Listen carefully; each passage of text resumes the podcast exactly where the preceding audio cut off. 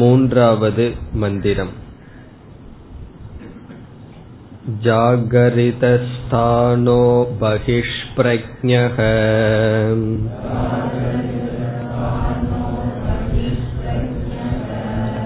सप्ताङ्ग एकोनविंशतिमुखः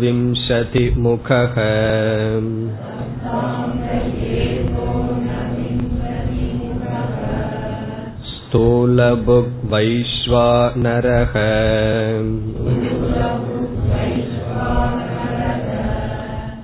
प्रथमपादः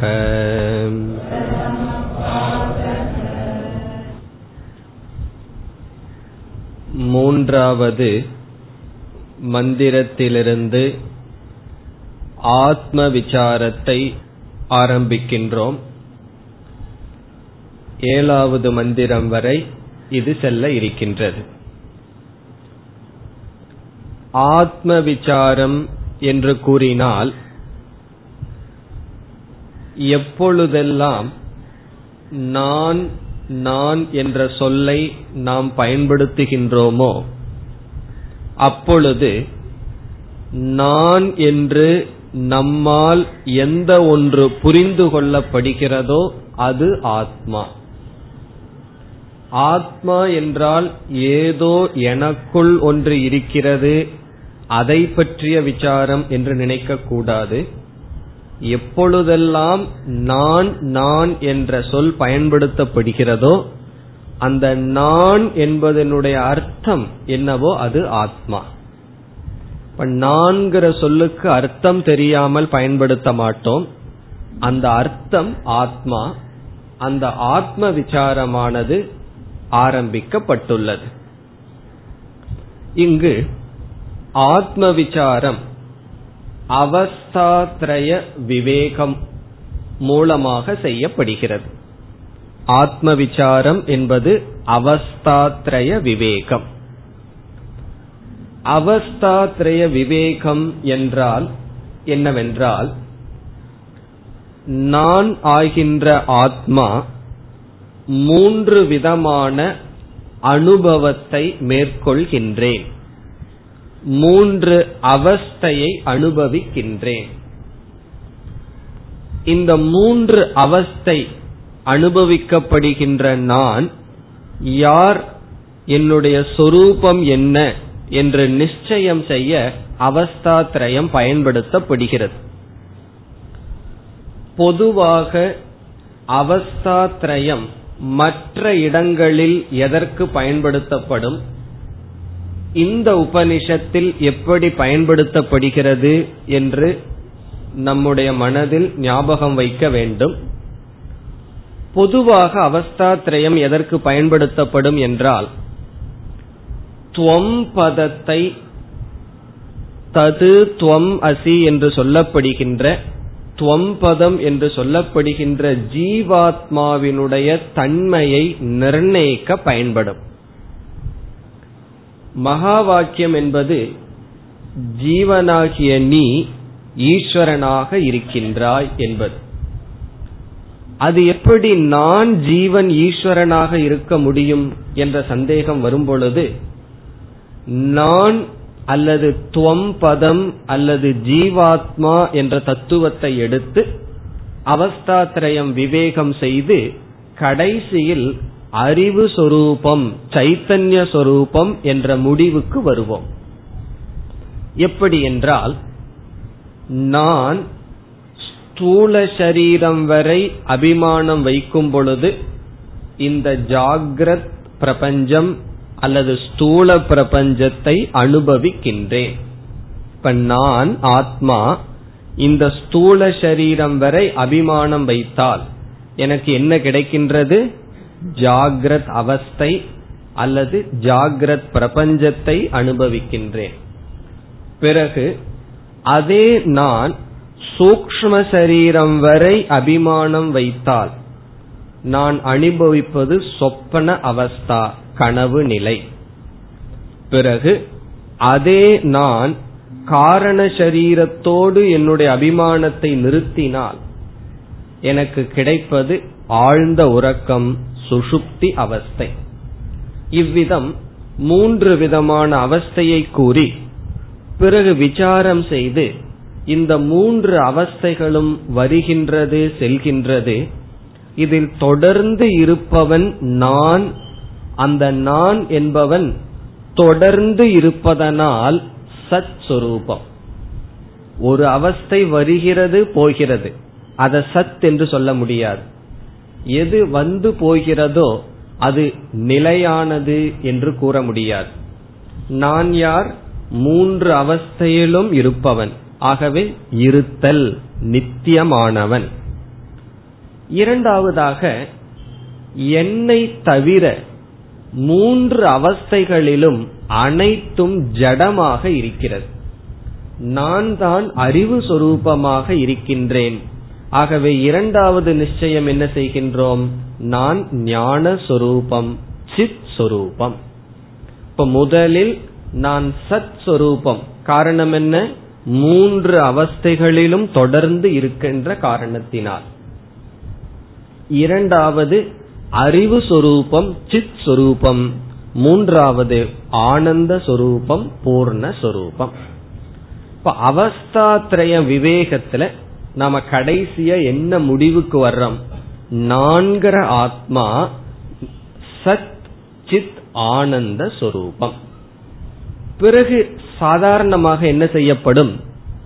இந்த அகில பிரபஞ்சத்துக்கும் என்ன ஆதாரம் என்ற கேள்வியை கேட்டு அந்த பிரபஞ்சத்திற்கு காரணமாக ஈஸ்வரன் இருக்கின்றார் என்று ஈஸ்வரனை அறிமுகப்படுத்தி பிரபஞ்சத்தை காரியமாக அறிமுகப்படுத்தி அனைத்து பிரபஞ்சத்திற்கும் ஆதாரமாக இருப்பவர் ஈஸ்வரன் சத்தியஸ்வரூபமானவர் ஞானஸ்வரூபமானவர் அனந்தமானவர் சத்தியம் ஞானம் அனந்தம் பிரம்ம என்று சொல்லி பிறகு மகா வாக்கியம் என்ன சொல்லும்?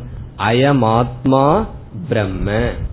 இந்த அவஸ்தாத்ரய விவேகத்தின் மூலமாக என்ன தத்துவம் ஆத்மா என்ற சொல்லுக்கு கண்டுகொண்டாயோ அந்த சச்சிதானந்த சொரூபமான ஆத்மா அனைத்து ஜெகத்திற்கும் ஆதாரமாக இருக்கின்ற பிரம்ம என்று ஐக்கியப்படுத்தும். அப்ப அவஸ்தாத்திரைய விவேகம் எதற்கு பயன்படும்? அகங்காரத்துடன் ஷரீரத்துடன் கூடிய ஜீவாத்மா பிரம்மத்தோடு ஐக்கியமாக முடியாது. இந்த அவஸ்தைகளையும் மூன்று ஷரீரத்தையும் நீக்கி வெறும் சத்ஸ்வரூபம் சித்ஸ்வரூபம் என்று மட்டும் ஜீவன் இருக்கின்றான். அதுதான் ஜீவனுடைய தன்மை என்று நிர்ணயம் செய்ய அவஸ்தாத்திரயம் பயன்படுத்தப்படும். பொதுவாக பிறகு ஈஸ்வரனிடம் சென்று அங்கு காரிய காரண தத்துவத்திற்கு செல்ல வேண்டும். அங்கு வந்து என்ன செய்யணும்? இதே போல விசாரம் செய்து கடைசியில பிரம்மஸ்வரூபத்தை நிர்ணயம் செய்து இரண்டையும் ஐக்கியப்படுத்த வேண்டும். அப்படி ஐக்கியப்படுத்தும் வாக்கியம் மகா வாக்கியம் அவஸ்தா திரயத்துல ஐக்கியம் கிடையாது. அவஸ்தா திரயத்துல ஜீவனுடைய சொரூபம் நிர்ணயிக்கப்படும். வெறும் அவஸ்தா திரயத்தோடு நின்று விட்டோம் என்று வைத்துக் கொண்டால் என்ன ஆகும்? ஒவ்வொரு சரீரத்திற்கும் ஒவ்வொரு சத் ஆத்மா சித் ஆத்மா என்ற சாங்கிய மதம் வந்துவிடும். ஆகவே பொதுவான அவஸ்தாத்ரய விவேகம் துவம்பத விசாரத்திற்காக ஏற்படுத்தப்பட்டது. துவம்பத விசாரத்திற்காக ஏற்படுத்தப்பட்ட பல விசாரங்களில் ஒன்று அவஸ்தாத்ரய விவேகம். இனி ஒரு விசாரம் என்ன? பஞ்சகோஷ விவேகம். பஞ்சகோஷ விவேகமும் தொம்பதத்தை நிச்சயம் செய்ய பயன்படுத்தப்படுகின்ற விவேகம். சரீரத்ரய விவேகம் அவஸ்தாத்ரய விவேகம் என்றெல்லாம். பிறகு ஈஸ்வரனிடம் சென்று காரிய காரண விசாரத்தை செய்து அந்த காரணமான பிரம்மத்தை வைத்து அவஸ்தாத்திரைய விவேகத்திலிருந்து கிடைச்ச ஜீவ தத்துவத்தை வைத்து நாம் ஐக்கியப்படுத்த வேண்டும். இதுதான் பொதுவான நிலை. ஆனால் மாண்டூக்கிய உபனிஷத்தில் அவஸ்தாத்திரய விவேகம் இவ்விதத்தில் செய்யப்படவில்லை. சென்ற வகுப்பிலேயே பார்த்தோம். இங்கு என்ன அவஸ்தாத்திரய விவேகம் என்றால் அவஸ்தாத்திரய விவேகத்துக்குள்ளேயே ஐக்கியமும் வர இருக்கின்றது. அவஸ்தாத்திரயத்தை முடிச்சாவே ஜீவ பிரம்ம ஐக்கியம் நமக்கு கிடைக்க இருக்கின்றது. எப்படி என்றால் நான் நான் என்று சொல்கின்றோம். அந்த நான்கிற சொல் ஆத்மா. இந்த ஆத்மா உண்மையில் சத் சொரூபம் சித் சொரூபம். ஆனால் அறியாமையினால் என்ன நடந்துவிட்டது எப்பொழுதெல்லாம் நான் நான் என்று சொல்கின்றேனோ அந்த நான் என்ற சொல்லுடன் ஸ்தூல சூக்ம காரண ஷரீரம் கலந்து விட்டது. நான் நடக்கின்றேன் நான் சாப்பிடுகின்றேன்னு சொன்னா அந்த நான்கிறதுக்கு அர்த்தம் என்ன? ஸ்தூல சரீரத்தை நான் நினைச்சாதான் நான் நடக்கிறேன்னு சொல்ல முடியும் சாப்பிட்றேன்னு சொல்ல முடியும் பேசுறேன்னு சொல்ல முடியும். இவ்விதம் மூன்று ஷரீரத்தையும் சேர்ந்து ஆத்மா என்ற சொல்லுக்குள் பொருளாக இருக்கின்றது. இப்ப ஆத்மா என்றால் என்ன? ஆத்மா என்பது சச்சிதானந்த சொரூபம் மூன்று ஷரீரமும் கலந்து இருக்கின்றது. ஷரீரத்ரயமும் சச்சிதானந்த சொரூபமும் சேர்ந்து ஆத்மா என்று நாம் புரிந்து கொண்டுள்ளோம். அது உண்மையில் கலந்து இல்லை. நாம் அப்படி புரிந்து கொண்டு இருக்கின்றோம். அவஸ்தாத்ரய விவேகம் சாதாரணமாக செய்தால் மூன்று ஷரீரத்திற்கு அப்பாற்பட்டவன் என்பது மட்டும் நமக்கு கிடைக்க வேண்டும். அது எல்லா இடத்திலும் செய்யப்படுகின்ற அவஸ்தாத்ரய விவேகம். ஆனால் இங்கு என்ன செய்யப்படுகிறது? முதல் அவஸ்தையை எடுக்கும் பொழுது ஒரு ஷரீரத்தை மட்டும் எடுத்துக்கொள்ளாமல் ஸ்தூல பிரபஞ்சமும் சேர்க்கப்படுகின்றது. அதுதான் இங்கு செய்யப்படுகின்ற விசேஷமான காரியம். இப்ப ஜாகிரத் அவஸ்தை என்று எடுத்தால் அல்லது ஒரு அவஸ்தையில் ஸ்தூல சரீரத்தை மட்டும் நீக்குவதற்கு பதிலாக ஸ்தூல பிரபஞ்சமும் சேர்த்து கொள்ளப்படுகின்றது. இவ்விதம் இப்பொழுது நாம் பார்க்கின்ற இந்த மூன்றாவது மந்திரத்தில் ஆத்மாவினுடைய ஜாகிரத் அவஸ்தை. என்று சொல்லப்படுகிறது பார்க்க போகின்றோம். அப்பொழுது ஸ்தூல சரீர அபிமானத்தை உடைய ஆத்மா என்று எடுத்துக்கொள்ளாமல் ஸ்தூல பிரபஞ்சத்தையும் அபிமானியாக உடைய ஆத்மா அந்த ஆத்மாவுக்கு என்ன பெயர்? விராட் என்று பெயர். அதுவும் சேர்த்து எடுத்துக்கொள்ளப்படுகின்றது முதல் அவஸ்தை முதல் ஷரீரமும் பிரபஞ்சமும் சேர்ந்து எடுத்துக்கொள்ளப்படுகின்றது. பிறகு அடுத்த அவஸ்தைக்குள் செல்லும் பொழுது சூக்ம சரீரமும் சூக்ம பிரபஞ்சமும் சேர்ந்து எடுத்துக் கொள்ளப்படுகின்றது இவ்விதம் நாம் செல்ல இருக்கின்றோம். இப்படி செல்வதனால் என்ன பலன் நமக்கு கிடைக்கின்றது என்றால் மூன்று அவஸ்தையையும் விசாரம் செய்து நான்காவது நிலைக்கு வரும்பொழுது ஆத்மா மூன்று ஷரீரத்திற்கு அப்பாற்பட்டது என்று மட்டுமல்ல மூன்று பிரபஞ்சத்திற்கும் அப்பாற்பட்டது என்ற பலன் நமக்கு கிடைக்க இருக்கின்றது. அப்ப இந்த அவஸ்தாத்திரைய விவேகத்தில் மூன்று ஷரீரத்திற்கு அப்பாற்பட்டது ஆத்மா என்ற பலன் நமக்கு கிடைக்கப் போவதில்லை. அதோடு அந்த பலனும் கிடைக்கும். மூன்று பிரபஞ்சத்திற்கும் அதிஷ்டானமானது துரியம். என்ற பலனை நாம் அடைய இருக்கின்றோம். இங்கு சொல்லப்படுகின்ற அவஸ்தாத்திரைய விவேகத்தில் ஒவ்வொரு அவஸ்தையிலும் சமஷ்டி வெஷ்டி கலந்து இருக்கின்றது இந்த கருத்துடன் இப்பொழுது நாம் மந்திரத்திற்குள் செல்ல வேண்டும். இந்த மந்திரத்தில் சோயமாத்மா சதுஷ்பாத் என்று சொல்லப்பட்டது. அது ஞாபகம் இருக்கின்றதோ? எங்கு சொல்லப்பட்டது? இதற்கு முன் மந்திரத்தில் ஆத்ம விசாரத்தை ஆரம்பிக்கும் பொழுது இந்த ஆத்மா நான்கு பாதங்களை உடையது. நான்கு பாதங்கள் உடையது என்றால் எது முதல் பாதம் எது இரண்டாவது பாதம் வரிசையாக வருகின்றது. இது முதல் பாதம். முதல் பாதம் மூன்றாவது மந்திரத்தில் இருக்கின்றது. இதில் பல சொற்கள் இருக்கின்றன. சில சொற்கள் வெஷ்டியை குறிக்கின்றது. சில சொற்கள் சமஷ்டியை குறிக்கின்றது இதெல்லாம் சென்ற வகுப்பில் பார்த்துள்ளோம். இங்க வெஷ்டி என்றால் விஸ்வன் சமஷ்டி என்றால் விராட். யார் விஸ்வன் யார் விராட் இவைகளெல்லாம் நாம் பார்த்தோம். ஜாகிரத் பிரபஞ்சத்தை எப்படி பிரித்தோம்? மூன்றாக பிரித்தோம். ஜாகிரத் பிரமாதா ஜாகிரத் பிரமாணம் ஜாகிரத் பிரமேயம்னு பிரிச்சிருக்கோம். ஜாகிரத் பிரமாதாவும் ஜாகிரத் பிரமாணமும் சேர்ந்து விஸ்வக என்ற தத்துவம். ஜாகிரத் பிரமேயம் சேர்ந்து விராட் என்ற தத்துவம். இவைகளெல்லாம் நாம் பார்த்தோம். அந்த அடிப்படையில் இந்த மந்திரத்தில் வருகின்ற ஒவ்வொரு சொற்களும் யாரை குறிக்கின்றது? விஸ்வனையா விராட்டையா என்று பார்க்க வேண்டும். முதல் சொல்லுக்கு இப்பொழுது செல்லலாம். மூன்றாவது மந்திரத்தில் உள்ள முதல் சொல் ஜாகரிதஸ்தானக இந்த சொல் விஸ்வனையும் விராட்டையும் குறிக்கின்ற பொதுவான சொல். இந்த ஒரு சொல்லுதான் இரண்டையும் குறிக்கின்றது. இனி வருகின்ற சொல் ஏதோ ஒன்றை தான் குறிக்கும். ஜாகரித ஸ்தானக. விஸ்வனையும் விராட்டையும் குறிக்கின்ற சொல். இதனுடைய பொருள் என்ன?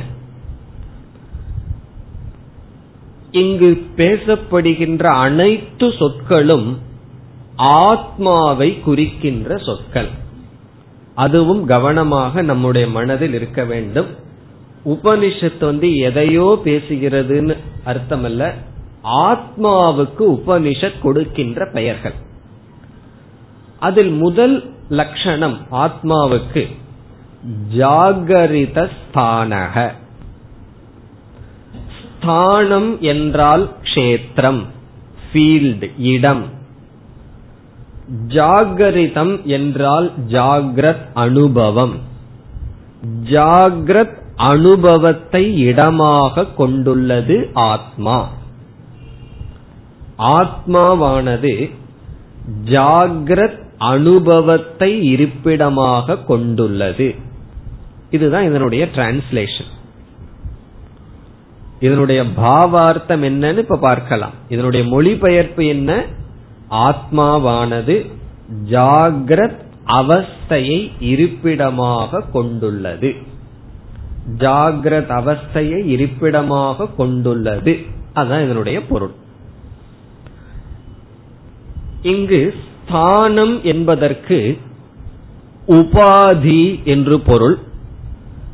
ஜாகரிதம் என்பதற்கு இறுதியில் ஸ்தூல சரீரம் என்ற அர்த்தம் நமக்கு கிடைக்கும். அப்ப இதனுடைய அர்த்தம் என்ன? ஸ்தூல சரீரத்தை உபாதியாக கொண்டது. இது நேரடியா கிடையாது. இதுக்குள்ள இந்த அர்த்தம் இருக்கு. அது எப்படி அர்த்தம் வருதுன்னு இப்ப விசாரம் செய்தால் நாம் புரிந்து கொள்ளலாம்.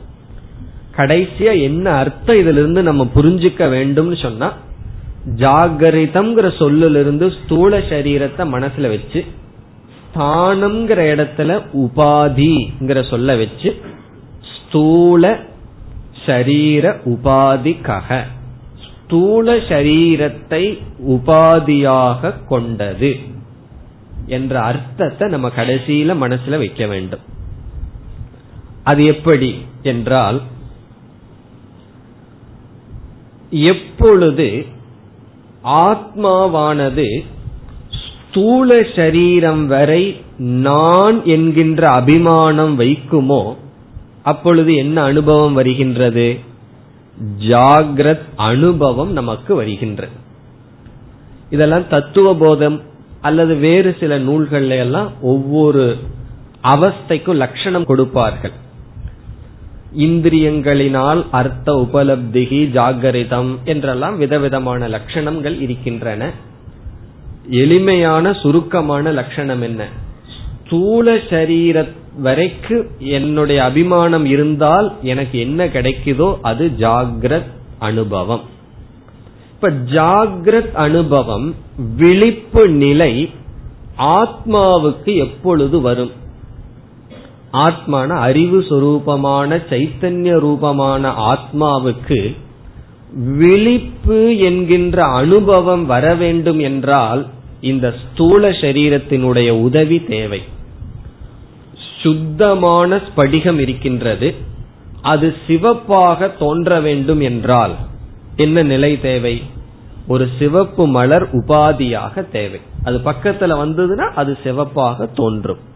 அதே போல ஆத்மாவுக்கு விழிப்பு அனுபவம் வர வேண்டும் என்றால் அதனுடைய இருப்பிடம் விழிப்பு அனுபவமாக இருக்க வேண்டும் என்றால் ஸ்தூல சரீரம் உபாதியாக பயன்பட வேண்டும். ஆகவே ஆத்மாவுக்கு ஸ்தூல சரீரம் உபாதி ஆகும் பொழுது ஜாகிரத் அனுபவத்தை உடையவன் என்ற ஸ்டேட்டஸ் தன்மை வருகின்றது ஆத்மாவுக்கு ஒரு நியூ புதிய ஸ்டேட்டஸ் வந்திருக்கு. ஸ்டேட்டஸ்னா ஒரு தன்மை. என்ன தன்மை? ஜாகிரத் அவஸ்தையை உடையவன். ஜாகிரத் அவஸ்தையை இருப்பிடமாக ஸ்தானமாக கொண்டவன். இது யாருக்கு கிடைக்கிற பெயர்? ஆத்மாவுக்கு கிடைக்கின்ற பெயர். இதெல்லாம் உபனிஷத்து இல்லைன்னு சொல்ல போகுது. ஏழாவது மந்திரத்தில் இதெல்லாம் கிடையாதுன்னு சொல்ல போகுது. ஆனா இப்பொழுது இது இருக்கு. காரணம் என்ன? நம்ம அறியாமையில ஸ்தூல சரீரம் நம்மன்னு நினைச்சிட்டு இருக்கிறோமே அதத்தான் உபனிஷத் இங்கு சொல்கின்றது. இப்ப இந்த கருத்து வந்து புதுசா உபனிஷத் நமக்கு சொல்லவில்லை. நம்முடைய அனுபவத்தையே அனுவாதம் செய்கின்றது. நம்ம என்ன அனுபவிச்சிட்டு இருக்கிறோமோ அதை சொல்கின்றது. ஆனா இதுல இனி ஒரு புதிய கருத்து இருக்கின்றது. அது என்னவென்றால் விஸ்வனும் விராட்டும் ஒன்று என்பது இந்த மந்திரத்தில் மறைந்திருக்கின்றது. அது புதிய கருத்து.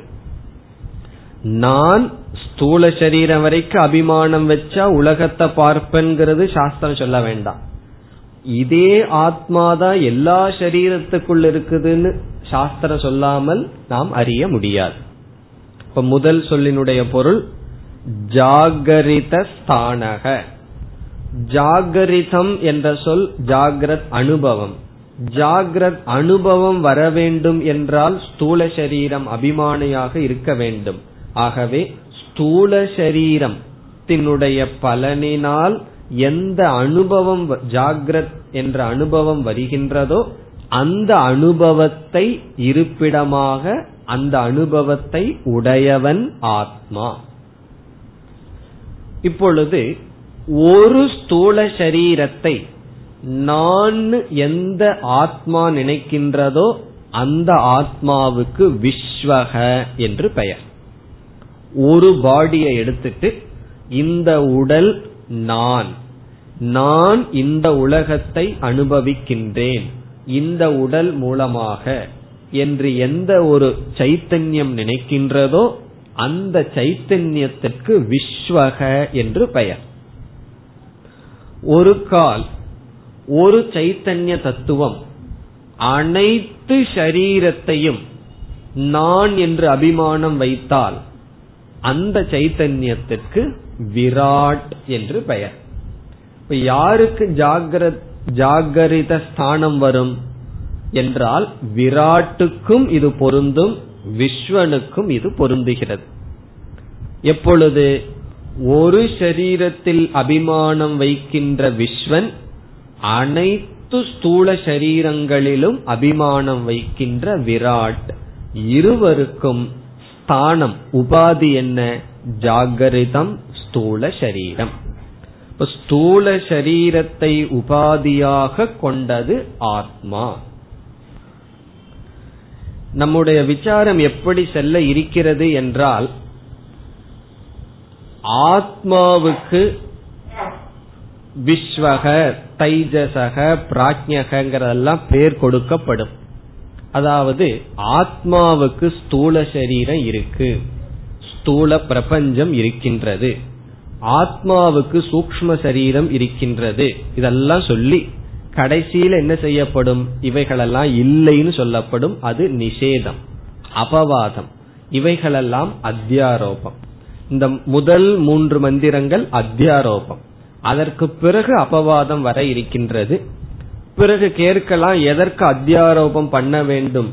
அத்தியாரோபம் செய்துதான் அபவாதம் செய்ய முடியும். அது ஏன் அத்தியாரோபம் பண்ணணும்ங்கிறத அபவாதத்தினுடைய இடத்தில் பார்க்கலாம். இப்பொழுது நாம என்ன அனுபவிச்சிட்டு இருக்கிறோமோ அதைத்தான் சாஸ்திரம் கூறுகிறது. புதுசா ஆத்மாவை பத்தி ஒன்னும் சொல்லல. நம்ம நினைச்சிட்டு இருக்கோம் இந்த ஸ்தூல சரீரத்துடன் நான் இருக்கின்றேன். சாஸ்திரம் சொல்லுகிறது உண்மை. ஸ்தூல சரீரத்துடன் ஆத்மா இருக்கின்றது. ஆகவே ஆத்மாவுக்கு என்ன பெயர்? ஜாகரித ஸ்தானக. இப்ப இந்த சொல் எதை குறிக்கின்றது? விஸ்வன் விராட் இரண்டையும். இனி அடுத்த சொல்லுக்கு செல்லலாம். பகிஷ் பிரக்ஞக இது விஸ்வனை குறிக்கின்ற சொல். பகிஷ் பிரக்ஞக இங்கு பிரக்ஞக என்றால் ஞானம் அறிவு சைத்தன்யம் சித் பகிஷ் என்றால் பகிஹி வெளியே. அந்தக என்றால் உள்ளே பகிஹி என்றால் வெளியே. இப்ப சேர்ந்து பார்த்தால் என்ன பொருள்? வெளியே அறிவை உடையவன். வெளி அறிவை உடையவன். இந்த ஆத்மா விஸ்வன் வெளியே அறிவை உடையவனாக இருக்கின்றான். இவனுடைய அறிவு வெளியே இருக்கின்றது. டிரான்ஸ்லேஷனை படிச்சோம்னா ஒன்னும் புரியாது. புரியக்கூடாது. என்னுடைய அர்த்தத்தை பார்த்தா நமக்கு புரியும். அது என்ன அறிவு வெளியே இருக்கின்றது அறிவு உள்ளே இருக்கின்றது. எங்காவது வெளியே அறிவை பார்த்திருக்கிறோமோ என்றால் வெளி விஷயமான அறிவை உடையவன் என்பது பொருள்.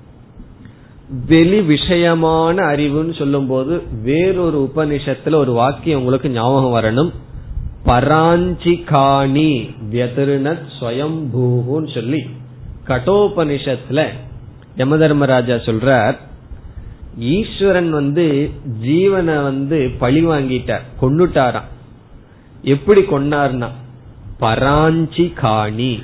இந்திரியங்களை எல்லாம் எப்பொழுது பார்த்தாலும் வெளி விஷயங்களை நோக்கியே செயல்படுற மாதிரி படைச்சு ஒவ்வொரு ஜீவனையும் பகவான் கொண்டுட்டார் அப்படின்னு சொல்லி யம தர்மராஜா சொல்ற அதனால என்ன சொல்லணும்னா கஷ்டித் தீரக பிரத்யகாத்மான மைக்ஷத் இதுல சில தீரர்கள் தான் வெளி விஷயத்திலிருந்து உள்முகமாக திரும்பி அவர்கள் ஆத்மாவை அடைகிறார்கள் சொல்லி வேறொரு உபனிஷத்தில் பேசப்படுகிறது. அங்கு வெளிமுகம் என்றால் என்ன?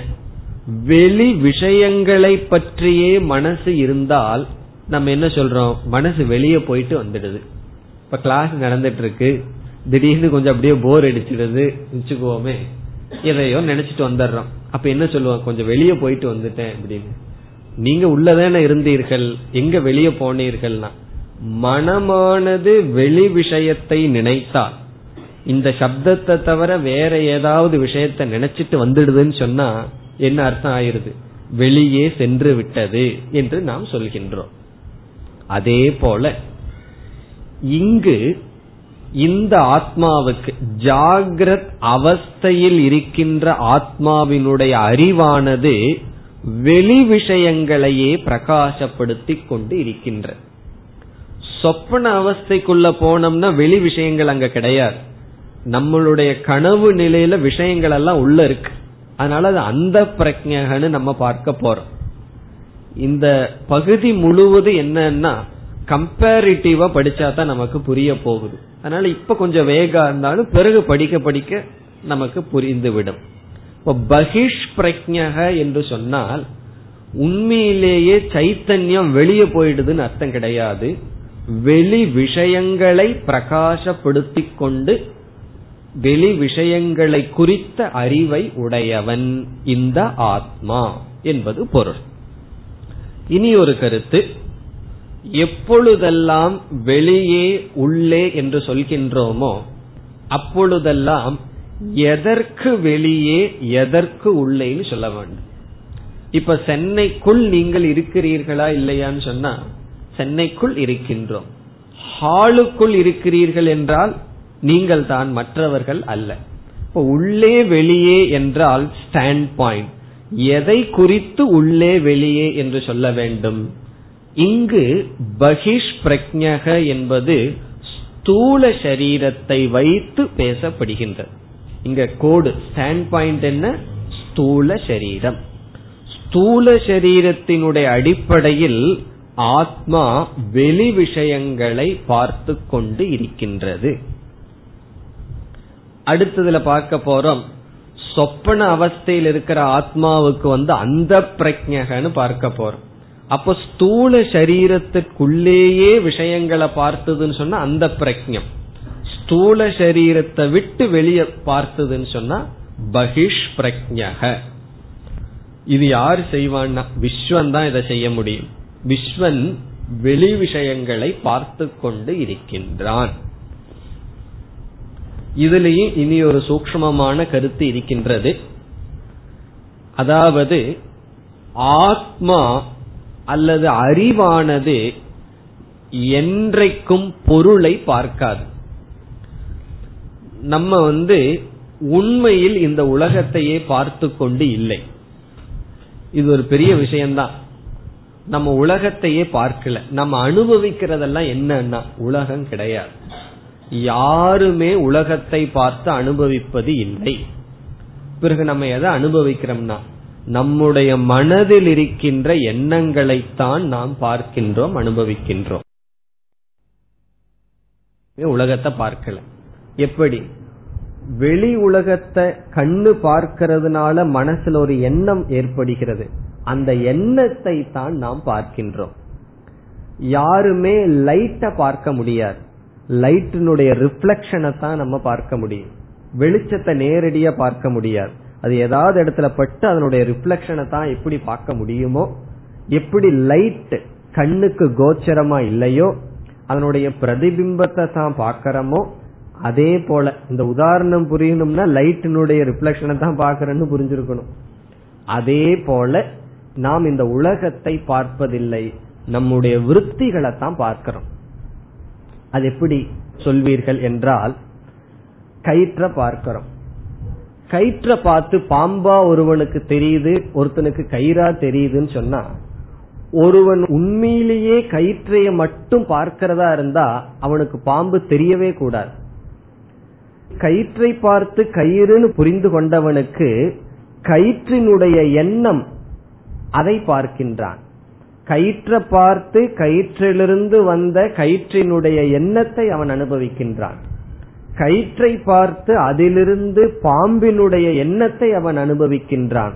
அதனாலதான் உலகம் ஒன்னா இருந்தாலும் விதவிதமான அனுபவங்கள் நமக்கு வருகிறது. நம்ம எண்ணத்தை அனுபவிக்கல வெளி விஷயத்தை தான் அனுபவிக்கிறோம்னு சொன்னா பாம்பை அனுபவிக்கவே முடியாது. ஏன்னா அங்க வெளியே கிடையாது. வெளி விஷயம் ஒண்ணு இல்லாமல் இருந்தும் வேற ஒன்ன நம்ம அனுபவிக்கிறோம்னா அதுல இருந்து என்ன தெரிகின்றது? அந்த வெளி விஷயங்களிலிருந்து தவறான விருத்தி உண்டாயிருக்கு அதை அனுபவிக்கிறோம். வெளி விஷயங்களிலிருந்து சரியான எண்ணம் உருவாயிருந்ததுன்னா நம்ம சரியான ஞானத்தை அனுபவிக்கின்றோம். அப்ப இந்த உலகம் நமக்கு எப்படி உள்ளே செல்கிறது என்றால் அனைத்து பதார்த்தங்களும் விருத்தியாக கன்வெர்ட் ஆகுது. எண்ணங்களாக மாற்றப்படுகிறது. நாம் அனுபவிக்கிறது எண்ணங்கள் உலகத்தை அல்ல. அதனாலதான் மனதுல என்ன எண்ணம் தோன்றுதோ அதுதான் நமக்கு தெரியுதே தவிர என்ன பொருள்கள் இருக்கின்றதோ அது நமக்கு தெரியாது. கயிறு என்ற பொருள் இருந்தும் ஏதோ சில தோஷத்தினால் பாம்பு என்ற எண்ணம் வந்துவிட்டால் நாம பாம்பத்தான் அனுபவிக்க முடியும் கயிற்றை அனுபவிக்க முடியாது. கயிறு என்ற பொருள் இருந்து கயிறு என்ற விருத்தி வந்தால் நாம் அனுபவிப்பது கயிறு. அப்பும் வெளி விஷயத்தை அல்ல. மனதில் உள்ள விருத்தியை. ஆகவே என்னைக்குமே சைத்தன்யம் வெளியே செல்லாது. இதெல்லாம் கமெண்டேட்டர்ஸினுடைய வேலை. அப்படி இருக்கும்போது பகிஷ் பிரஜகனி எப்படி சொல்ல முடியும்? உண்மை என்னன்னு சொன்னா சைத்தன்யம் வந்து என்னைக்குமே விருத்தியத்தான பிரகாசப்படுத்தும். அறிவானது நம்முடைய எண்ணங்களை தானே பிரகாசப்படுத்தும். எண்ணங்கள் என்னைக்குமே அந்தக என்னைக்குமே மனசுக்குள்ளதான இருக்கு. அது எப்படி சைத்தன்யம் வந்து வெளியே போக முடியும்? இது ஒரு பெரிய பூர்வ பட்சம் அதற்கு விளக்கம் என்னவென்றால் இந்த விருத்தியானது வெளி விஷயத்திலிருந்து உற்பத்தி ஆயிருந்தால் ஆத்மா வெளி விஷயத்தை விளக்குகின்றது. இந்த விருத்தியானது நம்முடைய மனதிலிருந்தே உற்பத்தி ஆயிருந்தால் உள்முகமாக என்று சொல்கின்றோம். உண்மையில் ஆத்மா வெளியே செல்வதில்லை ஆத்மா வெளி விஷயத்தை பிரகாசப்படுத்துவதில்லை விருத்தியை தான் பிரகாசப்படுத்துகின்றது. அப்ப பகிஷ் பிரஜகன என்ன அர்த்தம்? வெளி நோக்குடன் இருக்கின்றது. கடைசியா என்ன புரிஞ்சுக்கிறோம்? எந்த ஒரு விற்த்தியானது விற்த்தின எண்ணங்கள். வெளி விஷயத்திலிருந்து உலகத்திலிருந்து உருவாக்கப்பட்டிருக்கின்றதோ அந்த விற்த்தியை பிரகாசப்படுத்திக் கொண்டு இருக்கின்றது. இதுதான் இதனுடைய அர்த்தம். பகிஷ் பிரஜகங்கிறதுனுடைய கடைசி அர்த்தம் என்ன? ஆத்மா வெளி விஷயங்களிலிருந்து உருவாக்கப்பட்ட எண்ணங்களை பிரகாசப்படுத்திக் கொண்டு இருக்கின்றது. அந்த எண்ணங்கள் எப்படி உருவாக்கப்பட்டது? அதற்கு இனிமேல் பதில் வர இருக்கின்றது. வெளி உலகத்தில் வெளி உலகம்னு என்ன? ஸ்தூல பிரபஞ்சம். ஸ்தூல பிரபஞ்சத்திலிருந்து ஒரு எண்ணம் உருவாக்கப்பட்டு அந்த எண்ணத்தையே பிரகாசப்படுத்திக் கொண்டு இருக்கின்றது. யார்? விஸ்வன் அல்லது ஜாகிரத் அவஸ்தையில் இருக்கின்ற ஆத்மா. அது யாரு ஜாகிரத அவஸ்தையில் இருக்கிறதுனா நம்ம தான் யாரோ ஜாகிரத அவஸ்தையில் இருக்கிற ஆத்மாவை பத்தி சொல்லுதுன்னு இல்ல. நாம் என்ன பண்ணிட்டு இருக்கோம் இந்த அவஸ்தையில் ஸ்தூல சரீரம் வரைக்கும் அபிமானம் வச்சு ஸ்தூல சரீரத்தை கஷேத்திரமாக கொண்டு உபாதியாக கொண்டுள்ளோம். பிறகு என்ன பண்ணிட்டு இருக்கிறோம்னா வெளி விஷயங்களிலிருந்து உருவாக்கப்பட்ட எண்ணங்களை பிரகாசப்படுத்தி கொண்டிருக்கின்றோம். அதனால என்னன்னா அந்த பிரகாசப்படுத்துகின்ற ஆத்மஸ்வரூபத்தை மறந்துட்டோம். வெளி விஷயங்களையே பார்த்து கொண்டு இருக்கின்றோம். நம்மை நாம் பார்க்கவில்லை. மற்ற பொருள்களை வேடிக்கை பார்த்து கொண்டு இருக்கின்றோம். பராஞ்சி காணினா வேடிக்கை பார்க்கறதுன்னு அர்த்தம். வேடிக்கை பார்த்துட்டுனா பொழுது போறது தெரியாதுன்னு சொல்லுவார்கள் அல்லவா? அப்படி கவனமானது நாம ரூபங்களில் சிதறடிக்கப்பட்டு விட்டது. அதுதான் பொருள். இது விஸ்வனை குறிக்கின்றது. இது ஏன் விராட்டை குறிக்காது என்றால் விராட்டுக்கு பகிர் விஷயம்ங்கிறதே இல்லை. அவர் எல்லா ஸ்தூலத்தையும் தான்னு நினைச்சிட்டதுனால அவர் எங்க வெளியே போவார். இப்ப இந்த ஒரு சரீரத்தை மட்டும் நான் நினைச்சு மத்த சரீரத்தை என்னிடம் இருந்து வேறாக பார்க்கறதுனால தானே இந்த சரீரத்துக்கு வெளியேன்னு ஒண்ணு இருக்கு. எல்லா சரீரமும் நான் பார்த்து பஞ்ச ஸ்தூல பூதங்களே தன்னுடைய உடலாக பார்க்கின்ற விராட்டுக்கு வெளி விஷயமே கிடையாது. அதனால அவருக்கு சம்சாரமும் கிடையாது. விராட்டுக்கு சம்சாரம் இருக்கான்னா கிடையாது. காரணம் என்ன? ரெண்டாவது பொருள் கிடையாது. அனைத்தும் அவருடைய சரீரம். இனி அடுத்த சொல் சப்தாங்கக அது விராட்டை குறிப்பது. அதனுடைய விளக்கத்தை பிறகு பார்க்கலாம். முதல்ல விஸ்வனை குறிக்கிற சொல்லெல்லாம் முடிச்சிட்டு வருவோம். பிறகு விராட்டை குறிக்கின்ற சொல்லை எடுத்து விளக்கம் பார்க்கலாம். அதற்கு அடுத்த சொல்லுக்கு வருவோம். ஏகோண விம்சதி முகக இது விஸ்வனை குறிக்கின்றது. சப்தாங்கக இப்பொழுது பார்ப்பதில்லை. காரணம் அது விராட்டை குறிக்கின்ற சொல். ஏகோண விம்சதி முகக சமஸ்கிருதத்தில் விம்சதி என்றால் இருபது ஊனம் என்றால் குறைவு. உடல் ஊனமுற்றவர்கள் எல்லாம் சொல்றமே. அப்படி சமஸ்கிருதத்துல ஊனம் என்றால் லஸ் குறைவுன்னு அர்த்தம். ஏக ஊனம் அப்படின்னு என்ன அர்த்தம்? ஒன்னு குறைஞ்சிருக்கு. விம்சதினா என்ன? இருபது. அர்த்தம் என்ன? மேத்ஸ் கணக்கு. இருபதுல ஒன்னு குறைஞ்சிருக்கு. சமஸ்கிருதத்துல பத்தொன்பதுக்கு இப்படி ஒரு பேர்.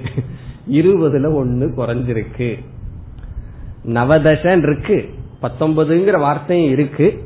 ஆனாலும் முப்பது இருபத்தொன்பது முப்பத்தொன்பது இப்படி எல்லாம் வந்ததுன்னா அதுக்கு அடுத்த சொல்ல சொல்லி அதை விட ஒன்னு குறைஞ்சிருக்கு. எல்லா இடத்துக்கும் சொல்லக்கூடாது.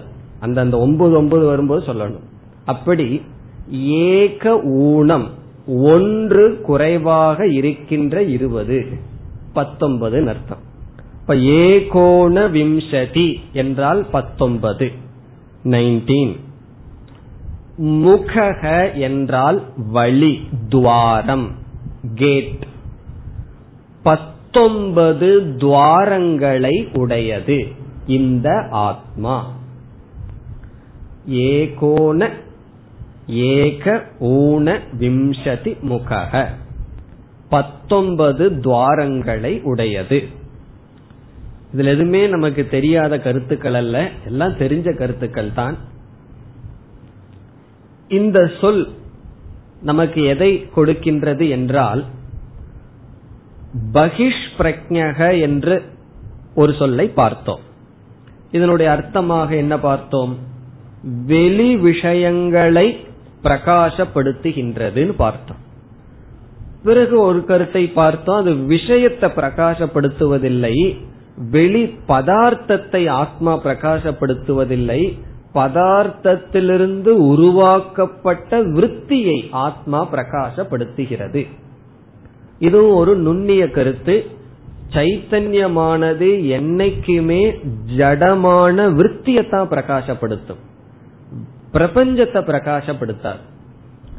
பிறகு பிரபஞ்சத்திலிருந்து விற்த்தியாக மாறுவதற்கு பிரபஞ்சம் பொருள். அந்த பொருள் எப்படி விற்த்தியாக மாறுகிறது? அதற்கு துவாரம் என்ன? அதற்கு பதில் பத்தொன்பது துவாரங்கள். பத்தொன்பது துவாரங்கள் வழியாக விஷயமானது விற்த்தியாக மாறுகிறது. அந்த பத்தொன்பதும் என்ன? ஐந்து ஞானேந்திரியங்கள். ஐந்து ஞானேந்திரியத்தை எல்லாம் சொல்லிட்டு இருக்க மாட்டேன். ஐந்துன்னு சொல்லுவோம் அவ்வளவுதான். இந்த கிளாஸ்ல அதெல்லாம் சொல்லிட்டு இருக்க கூடாது. ஐந்து கர்மேந்திரியங்கள் பத்து. ஐந்து ஞானேந்திரியங்கள் ஐந்து. ஐந்து கர்மேந்திரியங்கள் ஐந்து பிராணன் பிராண அப்பான முதலிய ஐந்து பிராணன் மீதியை நீங்களே கண்டுபிடிச்சிடலாம். மீதி நாள் என்ன? சித்தம் மனம் புத்தி அகங்காரம். அந்த நான்கு. மனம் புத்தி சித்தம் அகங்காரம். கடைசியில என்னன்னா? சூக்ம சரீரம். சூக்ம சரீரம் இந்த பத்தொன்பது அங்கங்களை உடையது. இந்த ஏகோன விம்சதி முக்ககன என்னமோ புதுசா உபனிஷ சொல்ல போகுதுன்னு நினைச்சோம். கடைசியில என்ன சொல்லுதுன்னா?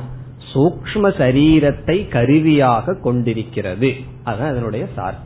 இப்ப ஐந்து ஞானேந்திரியங்கள் ஐந்து கர்மேந்திரியங்கள் ஐந்து விதமான பிராணன் பதினைந்து மனம் புத்தி சித்தம் அகங்காரம். இந்த நாளையும் சேர்த்துனா பத்தொன்பது. இந்த பத்தொன்பது துவாரங்களை உடையது. இதனுடைய அர்த்தம் என்னன்னா சூக்ம சரீரத்தில் இருக்கின்ற இந்திரியங்கள் வழியாக வெளி விஷயங்களை எண்ணங்களாக விற்த்தியாக மாற்றுகிறது. யாரு? இந்த ஆத்மா.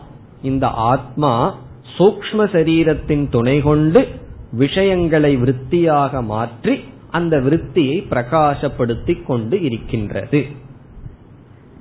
இதில் ஞானேந்திரியம் என்று சொன்னால் அதனுடைய அர்த்தம் என்ன? ஞானத்தை கொடுக்கும் இந்திரியங்கள் ஞானேந்திரியங்கள்.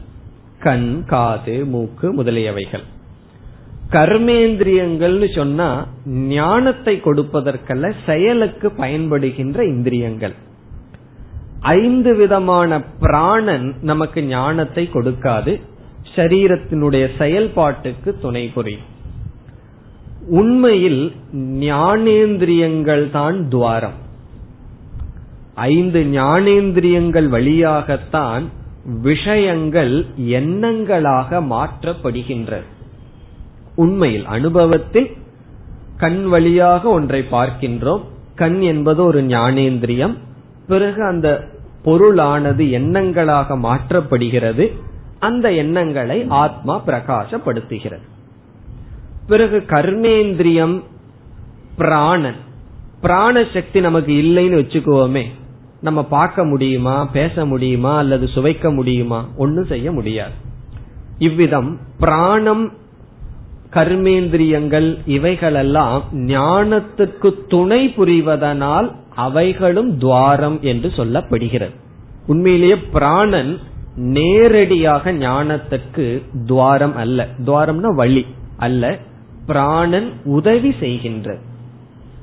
அதே போல மனம் சித்தம் அகங்காரம் இவைகளெல்லாம் உதவி செய்கின்றன. ஆகவே உபனிஷத் முழு சூக்ம சரீரத்தையும் எடுத்துக்கொண்டது ஆனா இங்க முக்கியமா ஐந்து ஞானேந்திரியத்தை மட்டும் எடுத்துக்கொள்ள வேண்டும். அதுதான் நேரடியாக ஞானத்தை கொடுக்கும் கருவி. பிரத்யக்ஷ பிரமாணம். பிரத்யக்ஷம்னா என்ன? ஐந்து இந்திரியங்கள் வழியாக நேரடியாக வருகின்ற ஞானம் இந்திரிய ஞானம். மற்றவைகளெல்லாம் துணை புரிகின்றன. இப்போ ஒண்ணு மனசுல ஏற்படுது சித்தம் வேலை செய்யலன்னு சொன்னா மனசுலயே தங்காது. புத்தி வேலை செய்யவில்லைன்னா எதுவுமே மனசில் ஏற்படாது. ஆகவே புத்தி அகங்காரம் இவைகளெல்லாம் உதவி செய்கின்றன என்றும் ஐந்து ஞானேந்திரியங்கள் முக்கியமாக இங்கு புரிந்து கொள்ள வேண்டும். இப்ப ஏகோண விம்சதி முகங்கிற சொல் இந்த இடத்துல வருகின்ற சம்பந்தம் என்ன? சூக்ம சரீரம் அல்லது இங்கு மீண்டும் சுலபமாக ஞானேந்திரியங்கள். ஞானேந்திரியங்களை உடையது. எப்படி உடையது? துவாரமாக உடையது. எதற்கு துவாரமாக உடையது? வழியாக உடையது. உலகத்தை பார்க்க. உலகத்தை அனுபவிக்க. இப்ப நாம் ஆகிய அல்லது நமக்கு ஆத்மாவுக்கு ஸ்தூல பிரபஞ்சத்தை அனுபவிக்க வழியாக துவாரமாக ஞானேந்திரியங்கள் அல்லது சூக்ம சரீரம் துணை புரிகின்றது. இப்ப நம்ம கற்பனை பண்ணுவோமே. பகவான் நமக்கு ஸ்தூல சரீரத்தை கொடுத்துட்டு சூக்ம சரீரத்தை கொடுக்க மறந்துட்டாருன்னு வச்சுக்கோமே. வச்சுட்டு என்ன பண்றது? அல்லது தூக்கத்துல சூக்ம சரீரம் ஒடுங்கி இருக்கு. நம்ம என்ன சொல்றோம்? மரக்கட்டையை போல் இருக்கின்றான்னு சொல்றோம். இப்ப சூக்ம சரீரம்னு ஒண்ணு நமக்குள்ள இல்லைன்னு சொன்னா இந்த பிரபஞ்சத்தை எப்படி அனுபவிப்பது? ஐந்து ஞானேந்திரியங்கள் இல்லைன்னு வச்சுக்கோமே. உலகமே நமக்கு இருண்டு இருக்கும் ஆகவே இந்த உலகத்தை விஸ்வனான ஆத்மா எந்த துவாரத்தின் வழியாக அனுபவிக்கின்றான்? ஏகோண விம்சதி முகக பத்தொன்பது துவாரங்கள். இந்த துவாரத்தின் வழியாக விஸ்வன் உலகத்தை அனுபவித்துக் கொண்டு இருக்கின்றான். பிறகு அடுத்த சொல். ஸ்தூல புக் இதுவும் விஸ்வனை குறிக்கின்ற சொல். ஸ்தூலம் என்றால் நாம் அனுபவிக்கின்ற இந்த ஸ்தூல பிரபஞ்சம். புக் என்றால் அனுபவிப்பவன். புஸ்தகம் அர்த்தம் கிடையாது. அது இங்கிலீஷ்ல. ஸ்தூல புக் என்றால் ஸ்தூலம் புங்தே. ஸ்தூலத்தை அனுபவிப்பவன். ஸ்தூலமான பதார்த்தத்தை அனுபவிப்பவன். யார் அனுபவிப்பார்கள்? ஸ்தூலமான பிரபஞ்சத்தை பார்த்து ஸ்தூலமான பிரபஞ்சத்தை அனுபவிப்பவன். இதெல்லாம் நமக்கு தெளிவாக போகின்றது. கௌடபாதர் காரிகையில் என்ன செய்ய போறார்? மூன்று அவஸ்தைகளுடைய தத்துவங்களை ஒவ்வொரு ஸ்லோகத்தையும் அப்படியே பேக் பண்ணி கொடுக்க போறார். அப்ப நம்ம ரிலேட்டிவா ஒன்றை ஒன்றை சேர்ந்து பார்க்கும் பொழுது நமக்கு நன்கு புரிய இருக்கின்றது. இப்ப வந்து அங்கங்க ஏதோ கொஞ்சம் கொஞ்சம் புரிஞ்ச மாதிரி இருக்கும். காரிகையில் அவர் பார்த்து கொள்வார். எல்லாத்தையும் அழகா அவர் படிப்படியா சொல்ல போறார். இப்ப ஸ்தூல புக் என்ற வார்த்தை எப்ப நமக்கு நல்லா புரியும்னா சூக்ம புக் அதை படிச்சோம்னா தான் புரிய போகின்றது. ஸ்தூல புக் என்றால் இந்த ஸ்தூலமான பிரபஞ்சத்தை அனுபவிப்பவன். ஸ்தூலமான ஸ்தூலமான நாம் பார்க்கின்ற இனியும் சொல்லணும்னா பஞ்சீகிருதமான பஞ்சமகா பூதத்தில் ஆன உலகத்தை அனுபவிப்பவன்.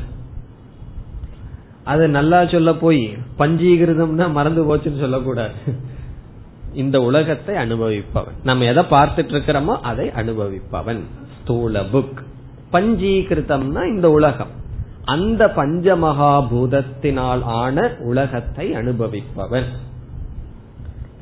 ஸ்தூலமான உலகத்தை அனுபவிப்பவன். இவனும் விஸ்வன்.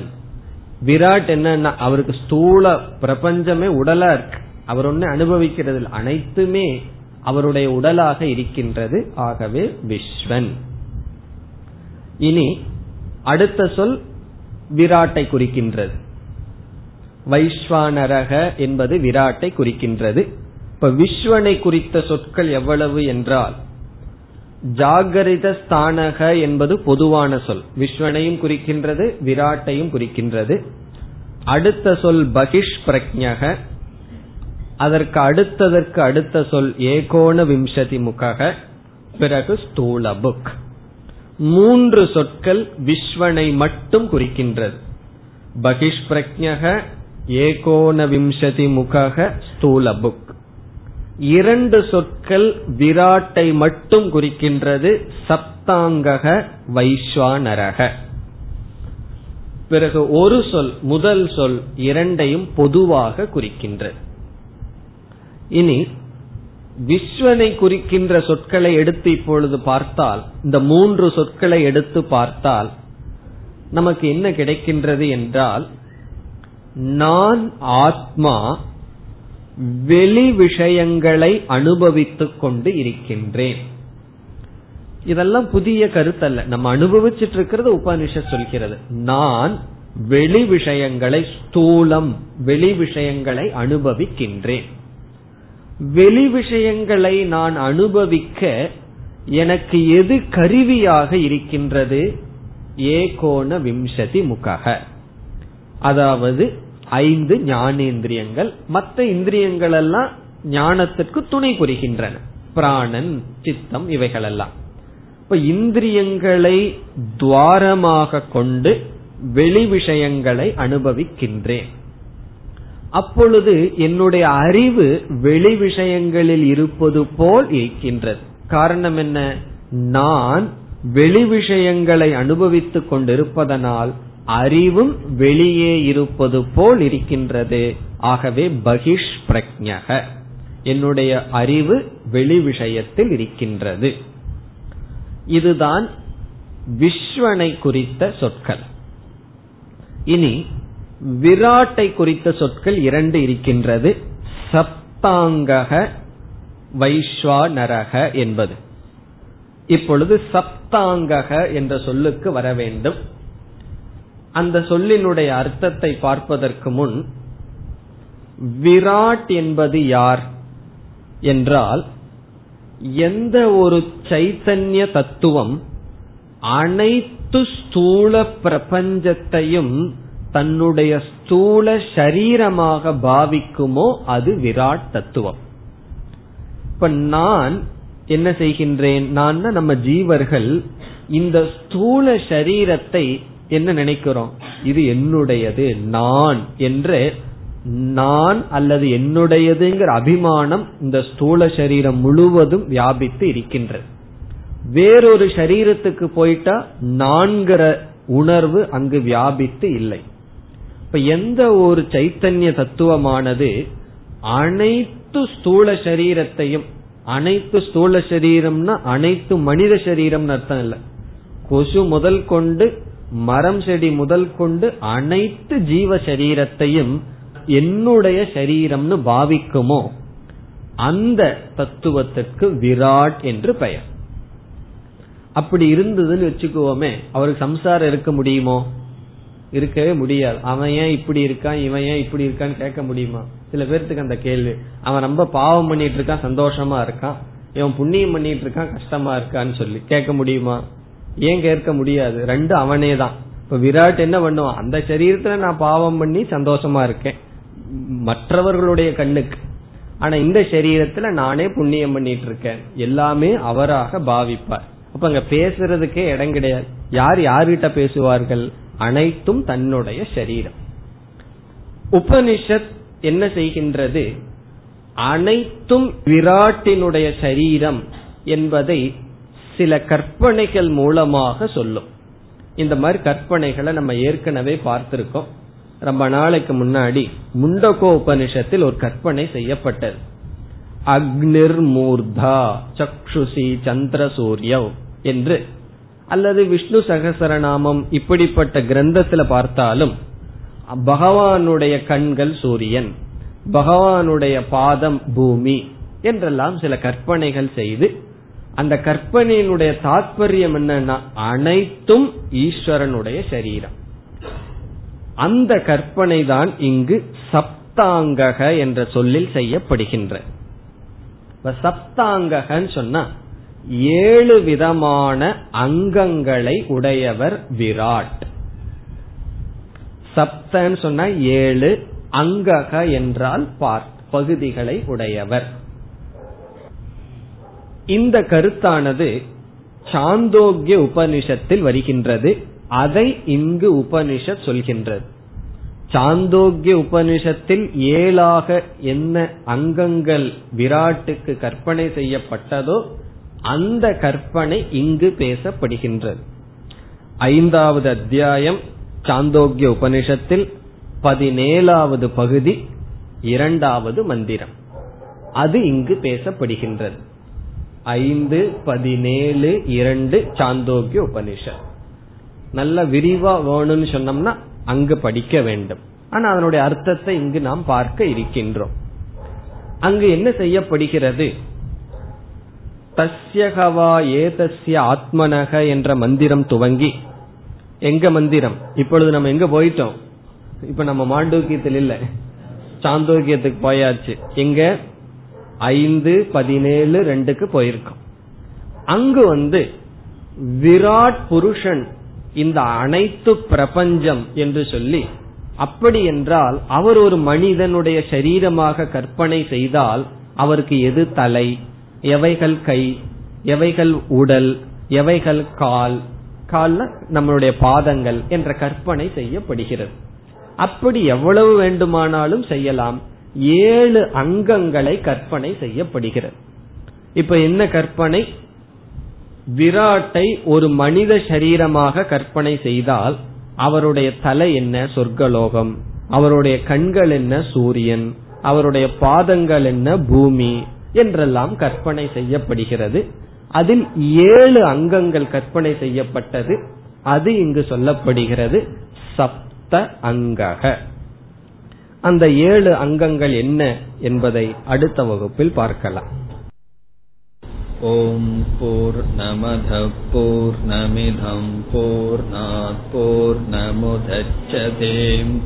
நமிதம் போர் போர் நமுதச்சதேம் பூர்ணய பூர்ணமாதாய பூர்ணமேவாவசிஷ்யதேம்